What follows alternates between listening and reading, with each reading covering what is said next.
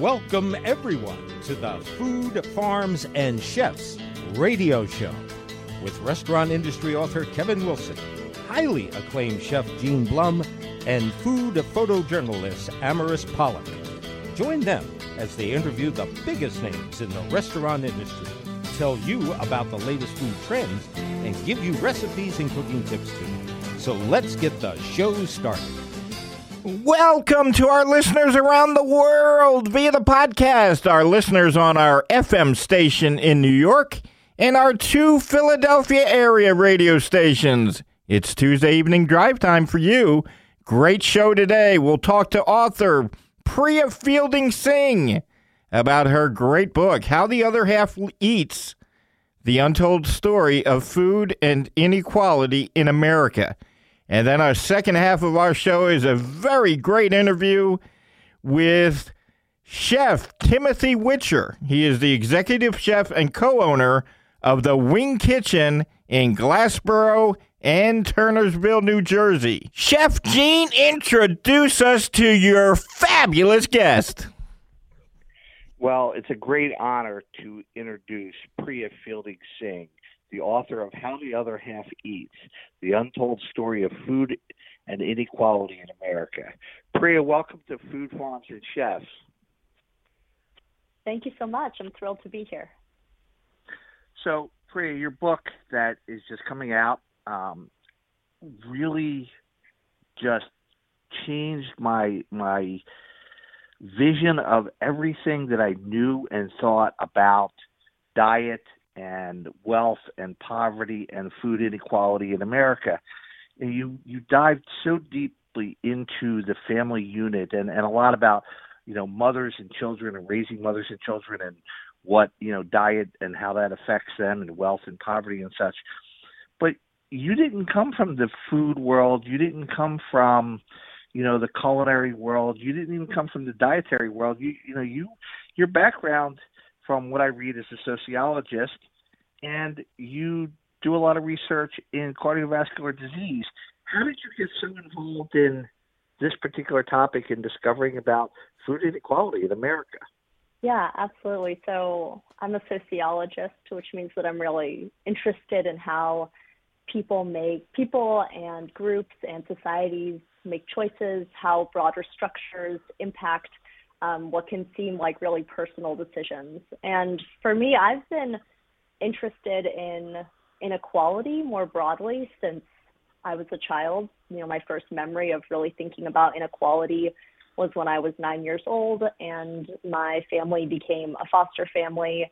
And for a decade, most of my childhood, we we took in kids from, um, you know, who had grown up in really difficult circumstances. And I remember as a kid, you know, looking at my foster siblings who were sleeping in a bed next to me and knowing that even though we shared a room for a moment, we had come from really different places and we were on really different trajectories. And I wanted to understand why that was, how our circumstances and the broader environments that we were being raised in really put us on very different paths.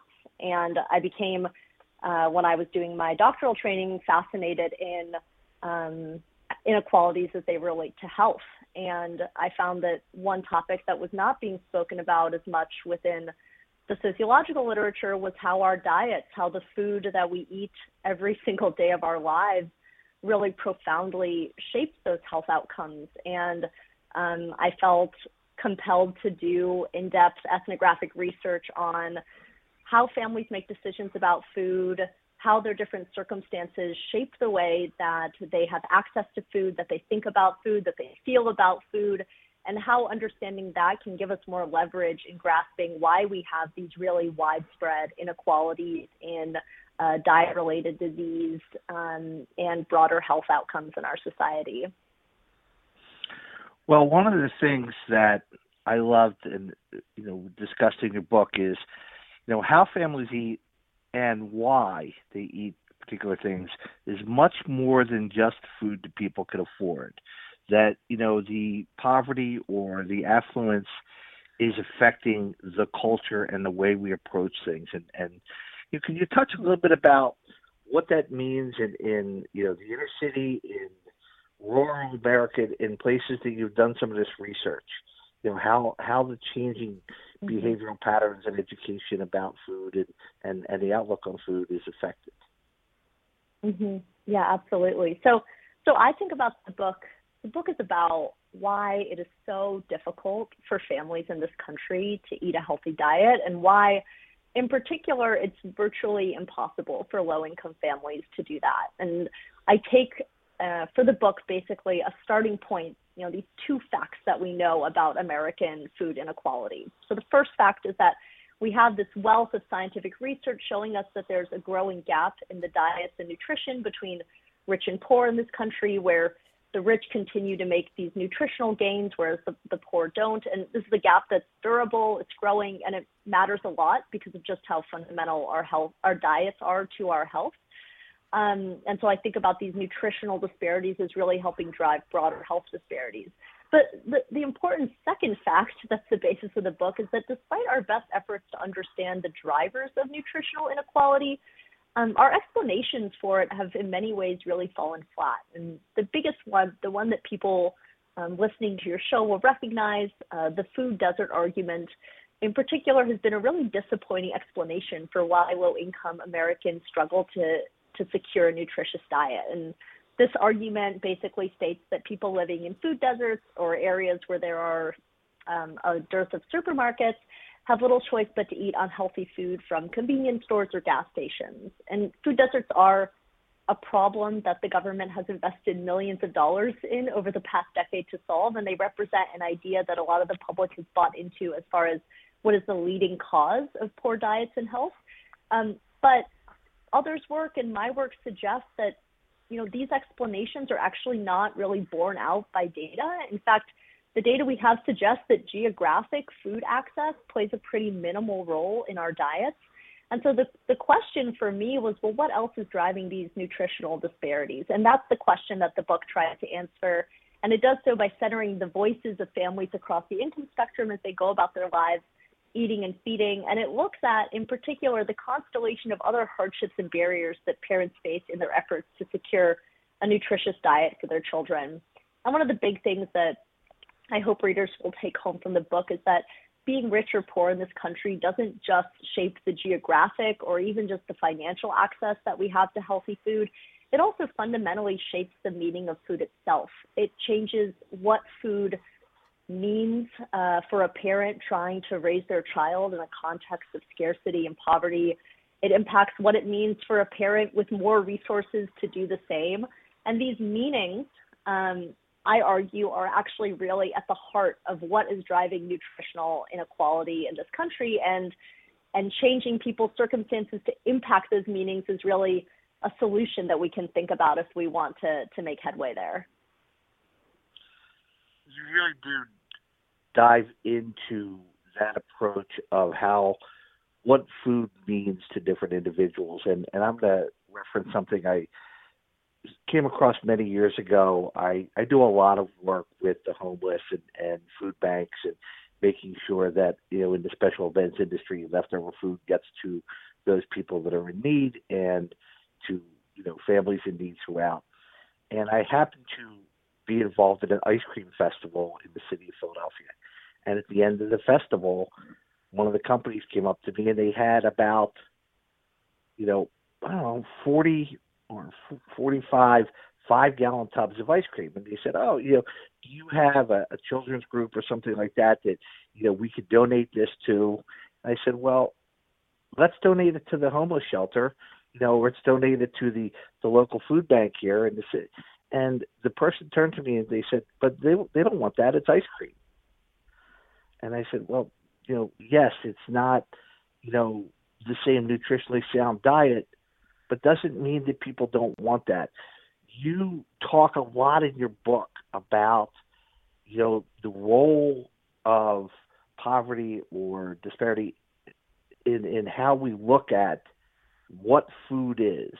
So, how do the inner mm-hmm. city families or individuals that are suffering in poverty approach food differently than maybe the middle income or, or those, those of us who are out there, you know, in, in mm-hmm. the middle income or upper middle income? Yeah. So one big thing that I describe in my book is that for parents who are raising their children in context of poverty, doing so means basically saying no to their children all the time. Um, not having a lot of money means that you can't say yes to your kids' requests very often. You can't say yes to new pairs of jeans, to replacing a shattered phone screen, to family vacations, to trips to a water park. And as I spent time with low income families and I watched, you know, the emotional toll that saying no to your children takes on low income parents, I realized something really simple, which is that in a context of no, food was one of the few things that low income parents could consistently say yes to.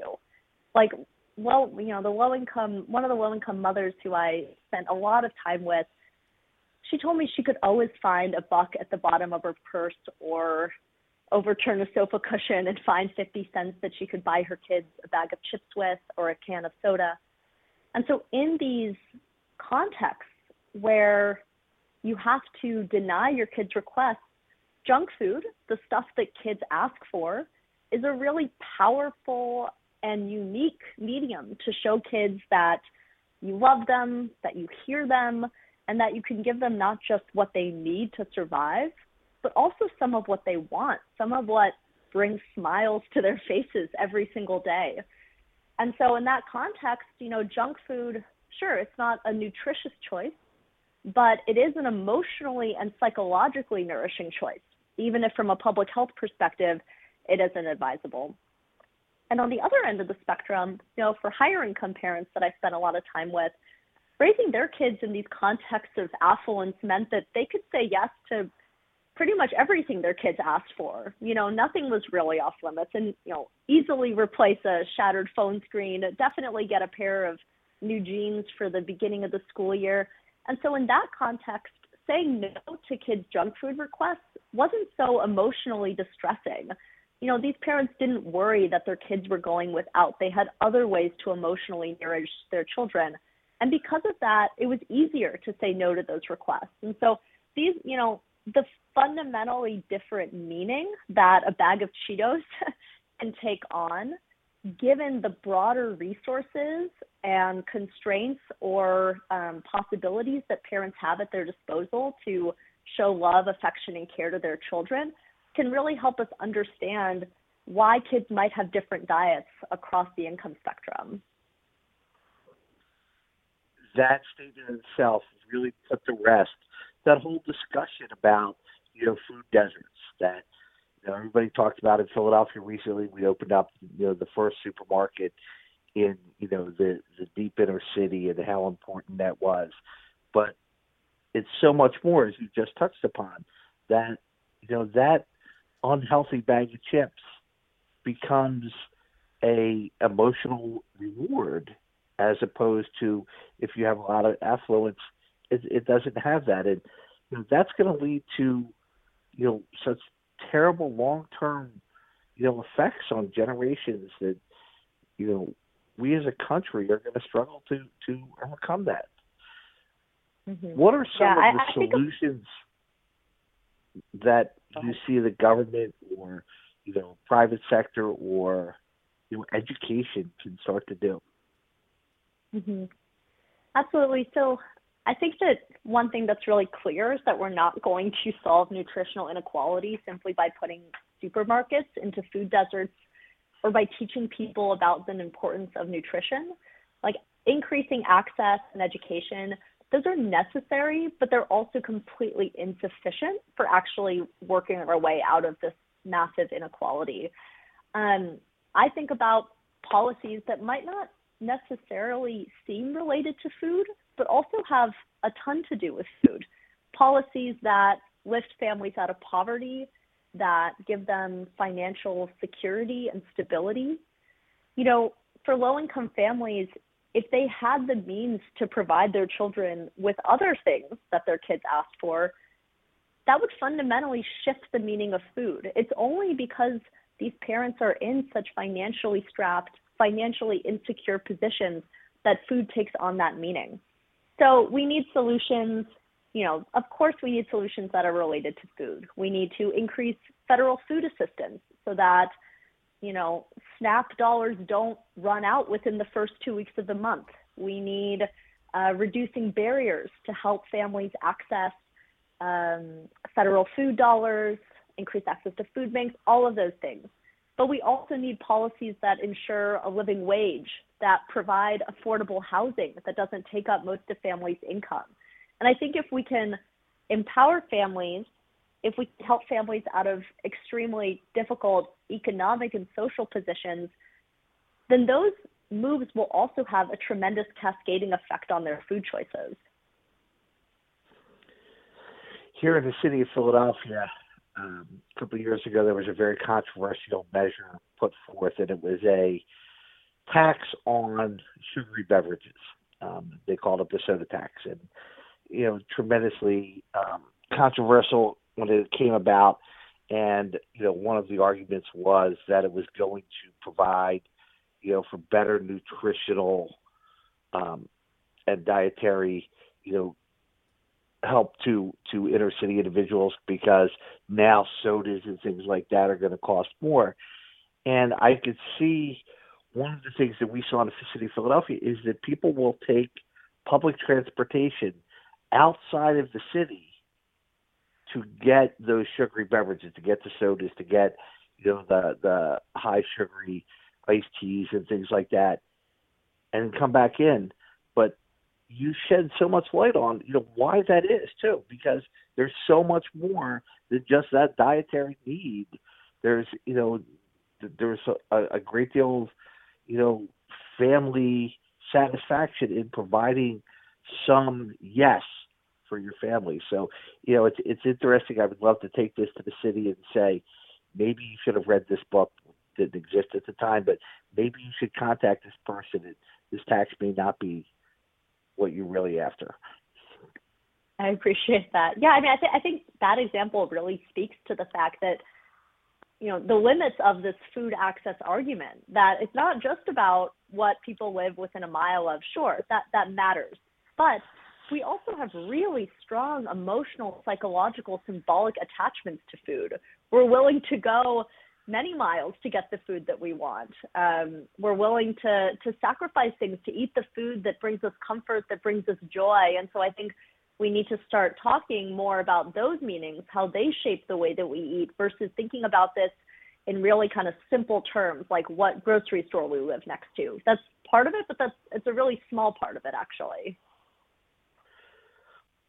I, you know, I, I can't say enough about how much reading your book has changed my approach to looking at well as a, as a chef and as a culinary educator, as a person who spends you know every day trying to educate individuals about why we eat particular things, the history of you know uh, foods and and cultural influences, but I've never approached it from you know that emotional point of view. And and I understand you know the power of of food and, and emotions and you know how that brings back memories and and how that works. But you know you really just have shattered that that ceiling for me and made me look at things so much differently. And I and I appreciate that. One of the um you know things that your book really does is it puts to rest, in my opinion, you know, everything that I was taught and the truth about hunger, wealth, poverty, and all. But you also present some very realistic arguments on simple things that could be done from a large government scale, as you said, you know, providing for SNAP that doesn't run out in two weeks, for even increasing, and I know in many cities, you cannot buy certain types of foods with food stamps or with government assistance. You know, you can't go in and buy, you know, you can't use your your food assistance to buy high sodium chips or you know candy or things like that. Mm-hmm. And that may not be necessarily the best thing from what I, I'm taking from this discussion. Mm-hmm. Yeah, I think you know, one thing that I think a lot about as a meaningful angle for making progress here is also starting with children. Um, you know, in pretty much every family that I met, kids were asking for junk food, and, and that's not surprising. Junk food is really heavily marketed toward children. It's also particularly marketed toward low income kids of color. Um, and the question that I like to ask is well, what if kids didn't ask their parents for these foods? In fact, what if kids asked their parents for healthier, more nutritious foods? And that's where I think that institutions like schools have a really powerful role to play. Um, you know, if you had asked me before the pandemic, something that I've been advocating for for a long time, universal school meals, where every child is entitled to a, a free school meal. That used to seem completely politically infeasible, and, and we've seen with the pandemic that that was actually uh, that happened for the past year, and, and states like California and Maine are making that change permanent. And I, what I would like to see is not only expanded access to kids, but also much more rigorous nutrition standards for those meals. You know, schools are a hub of learning, but we haven't worked nutrition into that learning or education. But what about if at schools kids learned about healthy food, they learned about where food was grown, they got exposure to different tastes and ingredients and cultures? Um, you know, that could make a really profound difference those kids would carry those preferences back into their families and and you know especially like i show with the low income families where kids preferences matter a great deal you know the moms that i met the families that i met they would work to honor their kids healthy preferences as well. And so i think that's an angle that we really need to explore and we need to think about how do we set up the next generation to feel and look and think differently about food to have better um, exposure and opportunities to learn about nutritious food so that they can bring those preferences back into their families and, and, and have an impact on families' diets. Well, your book is coming out at such a key time in America, in my opinion.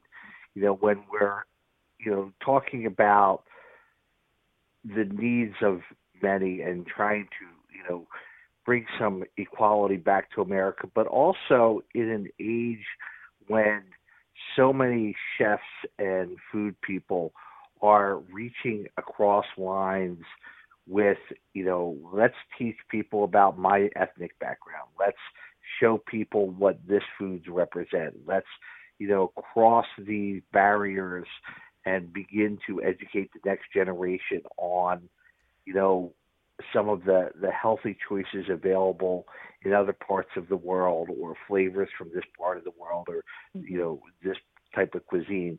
So I, I really think that this your book is something that not only chefs and culinary schools should be using but you know anybody who has a deep passion for food and understanding food should read this book as much as they should go to a you know Middle Eastern or an Asian restaurant or someplace and say, you know, I want to learn a little bit about more about their food, about their culture, because I think that people will be enlightened by what you put down as much as trying any of those situations and for a much more reasonable cost.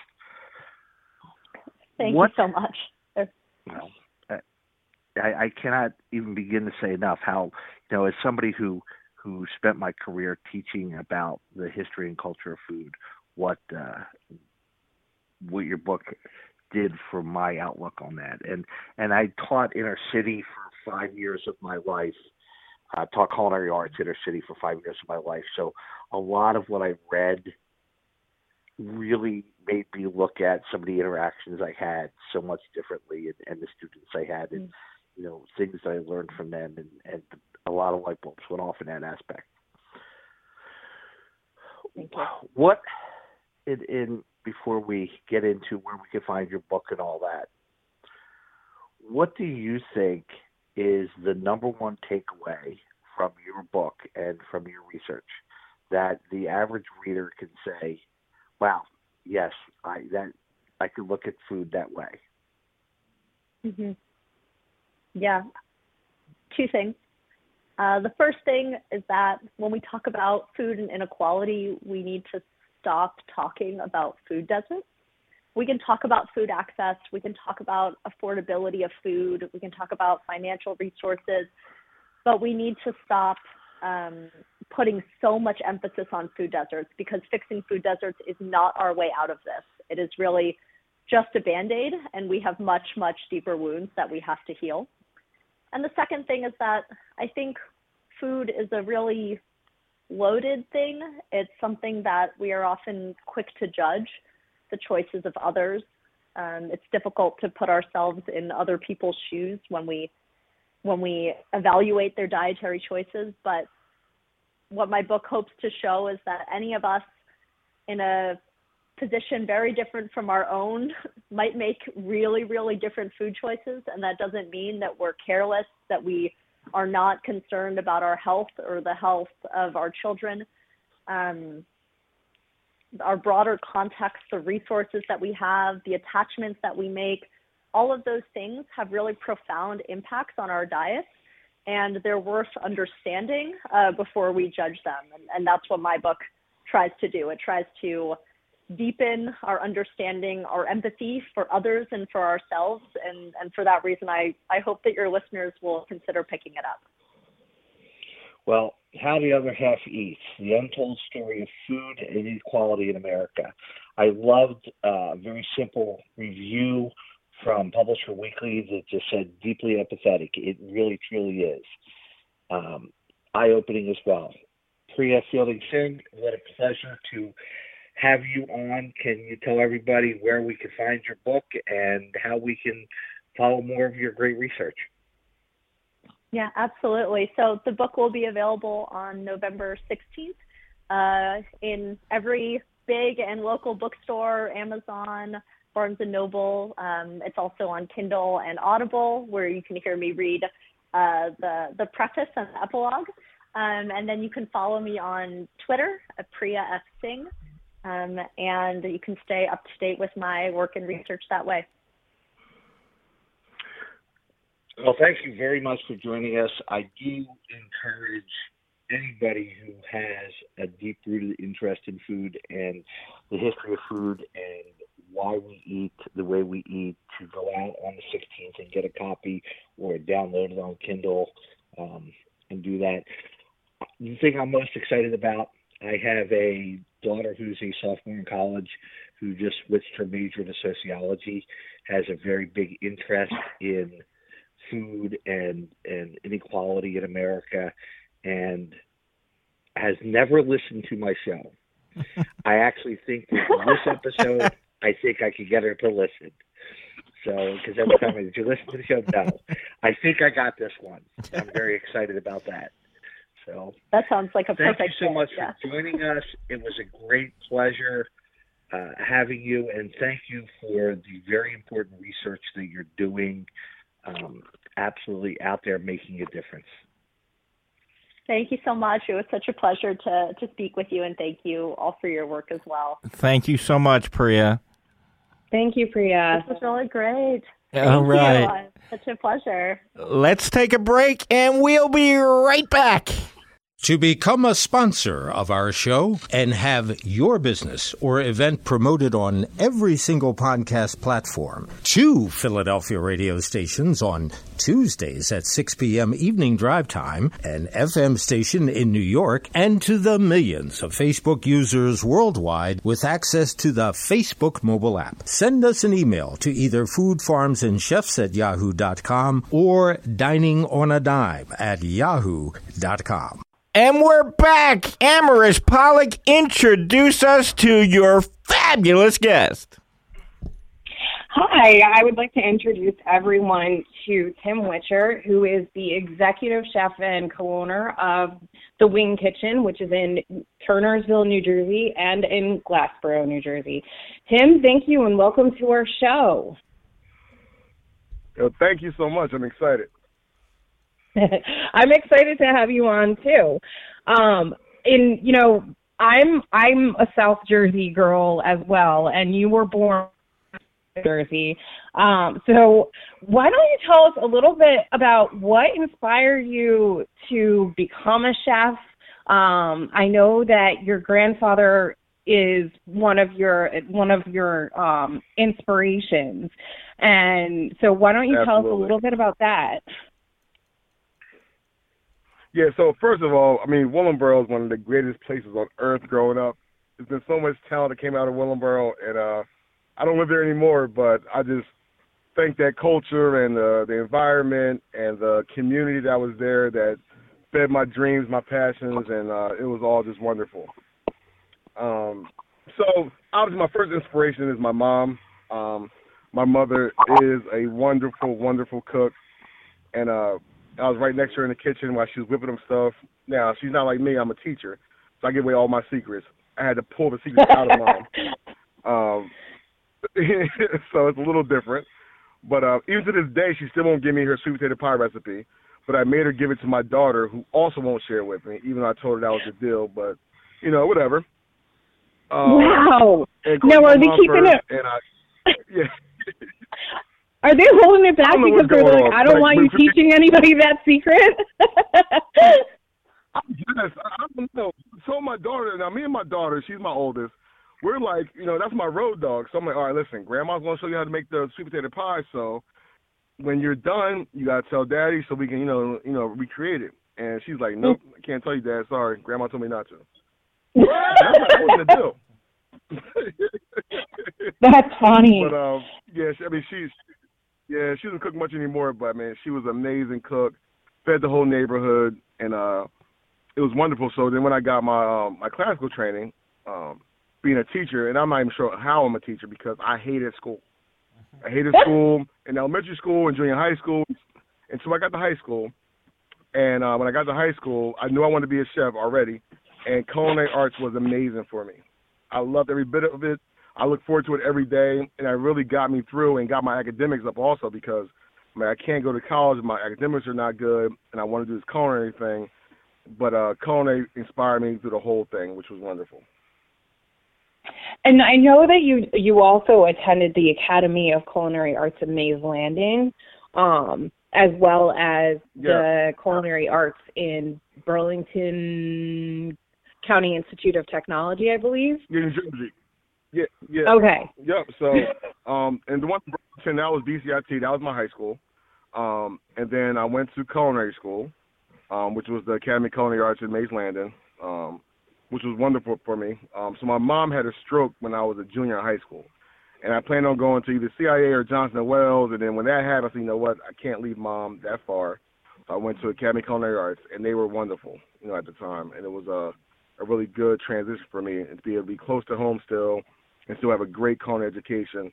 And um, that was amazing. I had some great, great chefs, some that are not here anymore, but man, I would sit in class and ask so many questions and after class, and they were never like, oh, listen, get out of here or try to rush me off. They would just sit with me and talk with me, and I would just keep picking their brain and writing notes, and uh, it was wonderful. I mean, it was a great experience. So I try to do that same thing with my students. When I see somebody that's really eager and really hungry and really wants to know what's going on, I'll take all the time in the world. If I have to stay an extra hour and give them the knowledge that I have, or you know, point them to the right direction, I do because it was such a help to me when I was coming up. Yeah. Now, how much of that did you learn from hands-on in school versus when you were working in the kitchens of some of the hotels that are around this area as one of, you know, the chefs? So you know what? I, I don't know the percentage, but um. I'm not sure. I'm not sure the exact percentage, but I'll tell you this much. Um, I, I think high school culinary arts, college culinary arts, um, is what the student makes of it. So no matter what university you go to, I know everybody has their alma mater and their, you know, gung ho, whatever else that goes on, but it really is what you take out of it. It's really how much you tap into those chefs that are there. Um, and I did learn a, a credible amount of things. I still use it today. But then when I got out, um, I had a, a wonderful chef, and I have a wonderful chef. He's still my chef. Um, his name's Darius Peacock, and uh, he won Chop twice. The very first season was on his Food Network, and he was my first chef that was wonderful at the Hilton in Cherry Hill. And uh, the same thing, the same way I um, took to my chefs in college, I took to him. The only difference was he beat me up and harassed me every day in the kitchen. Um, unlike the culinary instructors, they would be nice to me. Chef Darius was not nice to me, uh, but I knew he liked me because he kept harassing me, he kept beating me up, and he kept giving me knowledge though. And uh, to this day, he's one of my best friends, and uh, is a really good dude. So, um, I mean, learning hands-on is incredible, and I, I encourage anybody. I tell my students also, I say, you know, you don't have to go to college to to be a chef and be in this industry. It's really just being a constant learner. So if you go Yeah. somewhere, get into somebody that's wonderful, you know, move on to somebody else, and just keep it going because that's the way um, I learned both sides. So I had the the benefit and the privilege to be in both areas, learning all the bookwork stuff and the hands-on um, for pretty much you know six or seven years, and then being in the industry and doing all that kind of stuff also. I was gonna say Well, you Chef- you definitely stay busy. Yes, I, I, I stay, I'm very busy.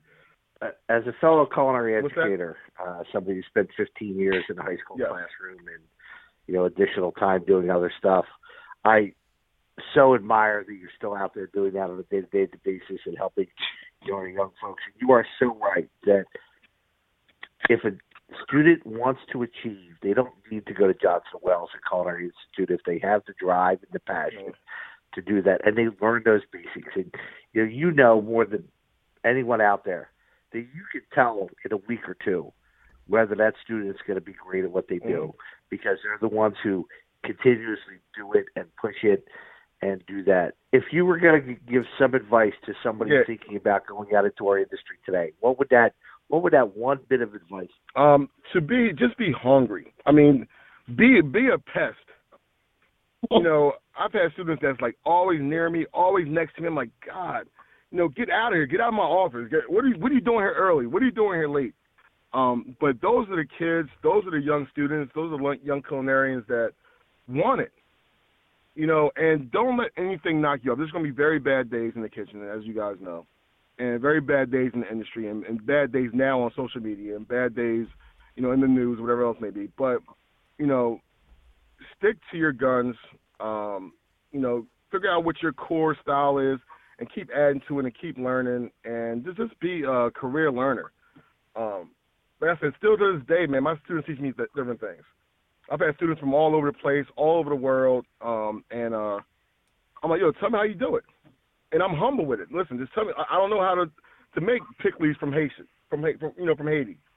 So tell me how you guys do it. Tell me how mom's makes it, and they give me everything. You know, and some of the mom comes in. Oh, you like that? Let me show you how to do this. And I'll take those different flavors and stuff, add it to my own style, and, and I, I just, you know, I just always just um, give that advice to them. Listen, be a constant learner. And Great advice. speaking of, and that that is great advice. And speaking of being a constant learner, I mean, one of the big, you know, things on your resume basically is you have been for a very long time at your alma mater, and you know, at Burlington, as well as Burlington um, County of Institute of Technology, um, and the and Camden County Technical School in Gloucester Township. Um, in that, you you know, at some point in time, you you went on Chopped, um, and I don't know if Darius was your inspiration of that or if your friend um, Kevin Sbraga was was your inspo on that. But I, you know, as I said, you stayed busy, and you you know that gave you kind of a, a platform to create what you know what became the wing kitchen as well. So you're just always just busy. You're Yes. you're hungry too. So you know um what do you t- tell your students when you're welcome. What do you tell your students when Yeah. you know they come up to you with any questions of like how did you get started? Like you know Y- Yeah. Um, well, a lot of stuff. I mean, like I said, it's not easy for one thing, and uh, I've been blessed to to keep myself around people that were positive and not just positive, not stagnant. People that wanted to keep moving and keep advancing their career. And I've always been competitive. I mean, so I've always been competitive, no matter what it is. I'm just like, in, in my head, I'm like, I'm competing against myself or somebody else, and it's kind of weird. But regardless of that, um, so uh, Kevin Sbraga. I mean, I'll be all chefs are kind of weird anyway, but regardless of that. so Kevin Sbraga was a sophomore when I was a freshman at BCIT. And uh, okay. we, you know, we walked in. We were going to fight the first day. We had the same shirt on, and he was. I mean, he's a trash talker. So I'm a new kid in the school, and we're talking trash in the hallway. I'm like, whatever. And I get to culinary, and this guy's there. Said, oh my god, Mhm. this guy's in my shop. And uh, from that day, you know, I, he was good, I was good, and we start going at it. And we start competing in like Skills USA. And uh, he he kept beating me, and I'm pissed. And but we're friends though at this point. Um, but he always drive me to be better. You know, he always kept driving me to be better. So then I got um in the Hilton, and then Chef said, "I'm going to this new show, whatever else." And now Chop is like 60 seasons in, but it was season one, and uh, he gets on and he wins, and he wins again. And uh, I'm like, man, I would love to try to get on one day to the Food Network. I always wanted a cooking show. I grew up watching cooking shows. I'm like, man, that would be awesome. And then um, my, uh, Kevin, Kevin Sbraga, had got on Top Chef on Bravo, and he got on Top Chef, and he wins the season of Top Chef. The, the DC season, he wins the whole thing. Oh. And uh, I'm so excited for him. I'm never, I'm never jealous about what they're doing. I'm excited for them, you know, and Yeah. it just inspires me to try to be better. Um, so I'm excited for him. You know, I'm crying at his, at his reveal, and you know, it, it was wonderful. I helped him open up his restaurants, the Fat Ham and Sbraga, and you know, Juniper Commons. We were open in Philadelphia, and um, I'm like, man, this is just amazing. But at the same time, learning what they did. What do you have to go through to open the restaurants? What do you have to go through for competitions? What do they have to different do? Yeah. And then finally, um, I get my shot.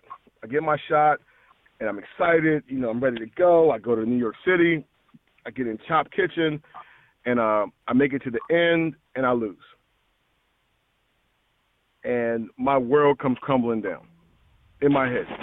For for But 20 seconds, too- I want to quit culinary arts. Yeah, but you are way too motivated to let that like keep you down. So you bounced back when you got that call. Yes. So uh I still remember going home that night and the next day my kids knew I was going on and I had to like face them and tell them, you know, dad didn't win and they're crying. I'm like, you know, stop that. You know, we're gonna we're gonna make this better, whatever. And then they called. Then after I lost, before it even aired, um, I lost and I go back in the kitchen, go back in the lab and I start working on new things and start studying more. I get a call to be on a show called Rewrapped. Now Rewrapped isn't on anymore. It wasn't very popular, but it was on the Food Network and it was a spinoff of the show called Unwrapped. So Unwrapped was Mark Summers, and they would go into different uh, factories, and they would show you how they make Tastykakes and how they make um, juju beans and Twizzlers, whatever it may be. So this was a spinoff show that was a competition, and it was three chefs. And in the first round, they would give you an iconic snack to recreate. Um, and then if you made it through that round, you had to take it, take the iconic snack and make a dish out of it. So I get on the first round, I get into that studio, and the one chef won Cutthroat Kitchen, the other chef won Chop, and they're like, "What do you do?" I'm like, "I'm a teacher," and they're like, "Huh? Oh, okay." And I get on, and I win the first round, recreating, and I had to recreate a Tastykake, um, coffee cake, which I grew up on because I'm in this area, and Tastykakes are like, you know, like God around here. So I, um, I won the first round, and then I, I killed the second round. I win that and it's not ten thousand dollars, but I won a year supply of Tastykakes. Great. But regardless, I'm on TV and I won. Um, Yeah. And then I get the call to do Chopped again for Redemption, and I win Redemption. And it was uh, it was so much better. It was so much more of a blessing that I won the second time, because uh, I really just like thank God for the second one because you know if I won the first time, I wouldn't have had all the exposure that I have now. I, I wouldn't spend two hours on the Food Network. Um, so it was just the right timing when um, that happened. So then that brings you to when you know opening up after that the go- you know your the wing kitchen. Um, now I know that you started with just one day a week at um, at one of the local country clubs, and you know it, you were basically making food on Sundays for N- you know NFL days. Um, but then you became more popular. Your donut came into play um, and apparently is extremely craveable. So how did how did that come about? Yeah, Um, the donut's crazy. It's a buttermilk So- so the donut. Like So um, yeah, so we, we take a um a hardworking average donut, you know, like a hardworking man or woman in this industry right now, and we we put a tuxedo on him or her or a nice dress. We we we we uh fire it up, um, and it's nuts, and and nobody does it in the country. Um, so we pretty much take a donut and we make it the way Mama made fried chicken. Mm-hmm. And it stays crispy and it's hot and it's salty and sweet. And then we add, if you want it, we add a, a salted caramel sauce to go with it, and it's nuts. So our Yeah. hashtag is don't forget the donut. Because I read that, I was like, that so sounds actually amazing. it's uh, it's crazy, and I, it's just weird because I'm like, you know, I want to try to come up with a dessert that we can do, um, and I didn't know what to do. I'm messing around. Everybody does waffles or whatever, and I'm like, you know, I'm not sure what to do yet. And uh, when we first opened up one day a week, everybody's working. So both my kids are working. It was only had two at that time. Both my kids are working. My wife's working. Whatever. So um, I had to go to the supermarket. You know how we do, get some ingredients, and um, there's a pack of glazed donuts. So I was like, I'll get that for the kids. Let them eat some on the way to the golf course. So they eat a couple donuts in the car. I get to the golf course, and as I'm driving, I'm like, you know what? What would happen if I fried this the way you fried chicken? So I get to the restaurant. You know, I'm excited because I always like try new things, and uh, I buttermilk it and I bread it up in the seasoned flour that we use for the chicken, and I drop it in the fryer. And I give it to my business partner, my wife, and they're like, "Yo, what the heck are these?" I said, "I fried a donut. What do you think?" Oh my God, these are amazing. So then two golfers comes in. I never forget. It's like a rainy, kind of cold day. They come in. I say, "Yo, I want you guys to try something." They're like, "Oh my God, is these on the menu?" I'm like, "No, no, no, not yet. But next week they'll be on there." And that was it. And then we start flying with it. Yeah, and now since then you've opened up a second location, which is the one in Gloucester County, um, and or Gloucester Township, sorry. And then you move are are expanding beyond that too. To let us know, you know, what are what are some of the we can look forward to. Yeah, it's been it's been an exciting, um, fast moving train. Um, so we opened up um, in Turnersville. Well, we, actually, we were at the golf course first, and Yeah. then we opened up there full time at the golf course, and then we opened up the Glassboro location that's near Rowan University, and uh, we opened that location up right before the pandemic hit. So in that February, right before the pandemic hit, we opened up and we were busy and rocking and rolling and open late night and then the pandemic hit and all the kids left. So, but thank God we were still able to stay open, and the wonderful community in Glassboro and, and Gloucester Township still supported us and uh, kept us through.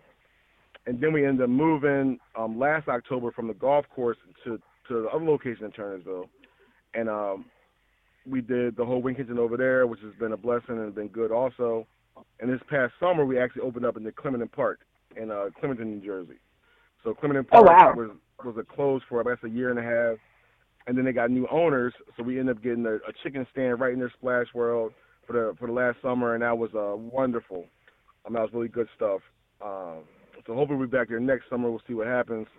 And then I get a call from my good friend that I used to work for with Aramark, uh, Rich Borman, and he is uh, he's one of the leads that runs the food and beverage for Spectacor for uh, uh, the Subaru Stadium. So they he invited. And I heard that was, that was one of your favorite uh, sports teams. So Yes. he's excited also. I know it's funny because I don't watch sports, but I do watch them.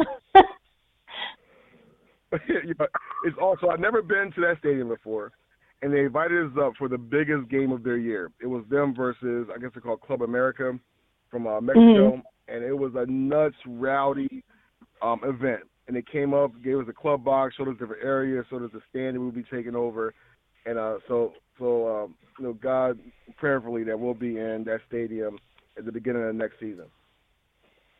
which is awesome. I'm looking forward to that because I'm going to be there often. um, now Yeah, I know that you, good stuff there, so be for it. I know that you also are looking to um, open up Witcher's Kitchen, which is going to be uh, food prep, which incorporates, Yeah, you so know, um, originally,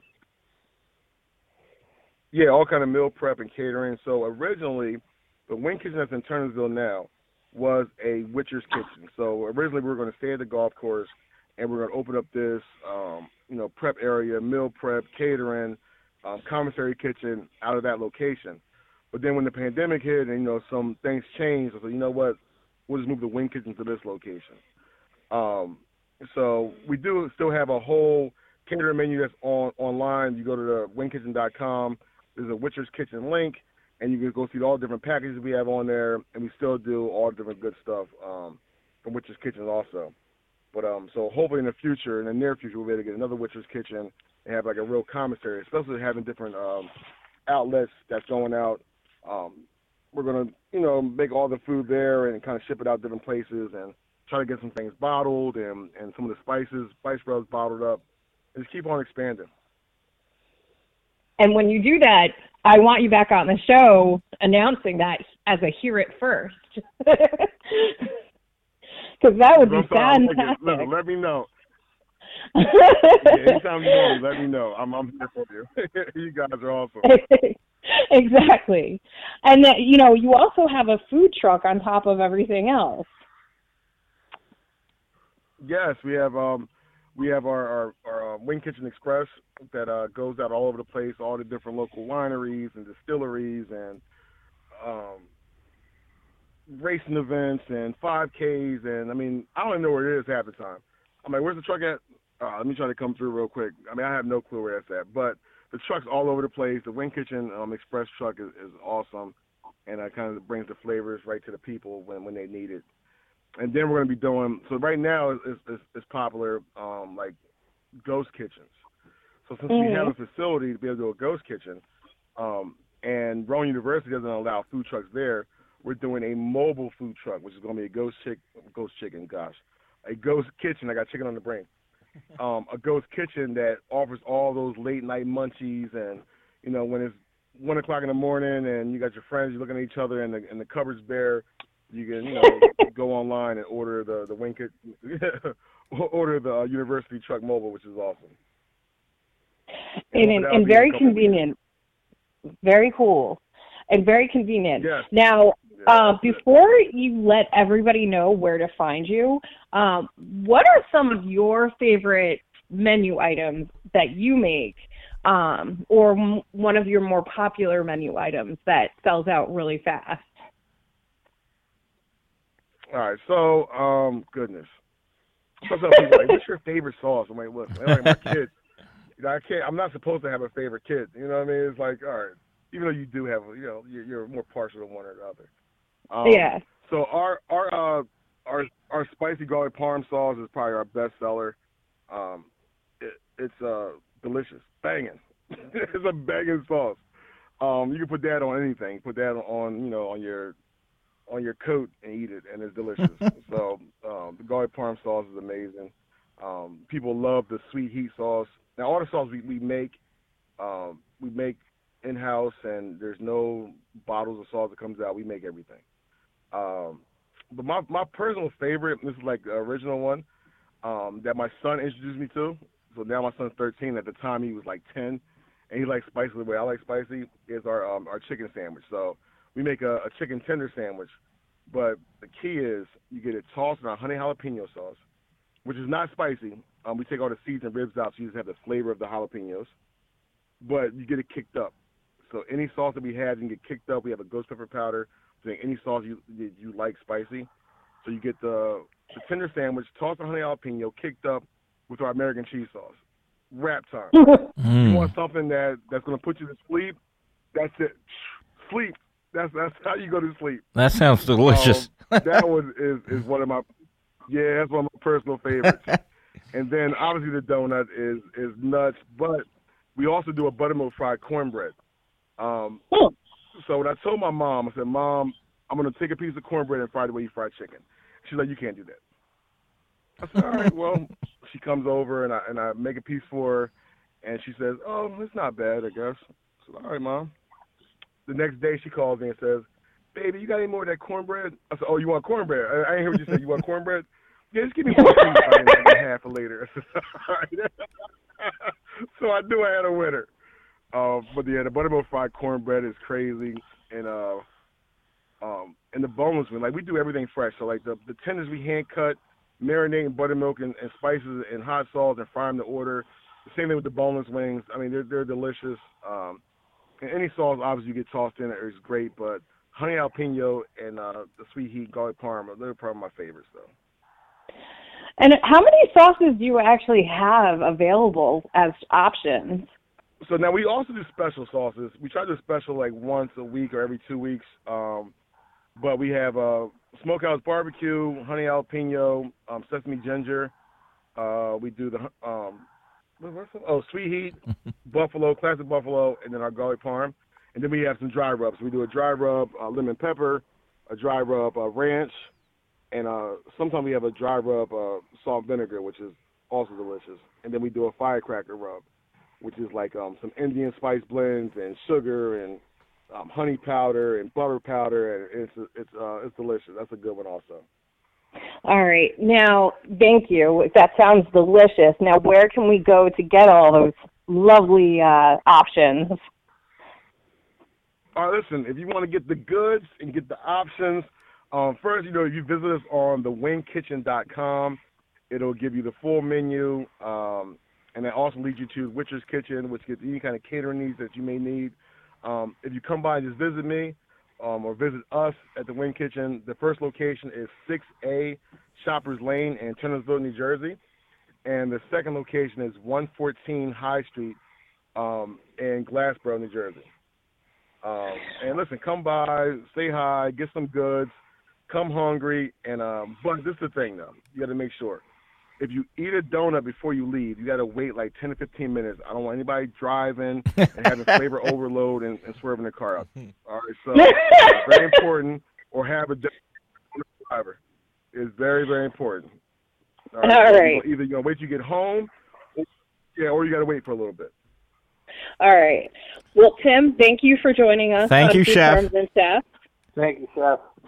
Thank you, Chef. Thank you, Chef. I appreciate it. Thank you guys so much. You're Thank welcome. you. Thank you so much. Thank you. PhillyRestaurantReviews.com for all information about our show, Amaris Pollock. You can find me on social media at arpolicus, or you can email me directly at arpolicus at gmail.com. Chef Gene! You can find me on social media at IBFoodie2 or at Gene Blum, or you can email me directly at IBFoodie2 at yahoo.com. That's I-B-F-O-O-D-I-E, the number two at yahoo.com. Wonderful Tuesday, everyone. We'll see you next week!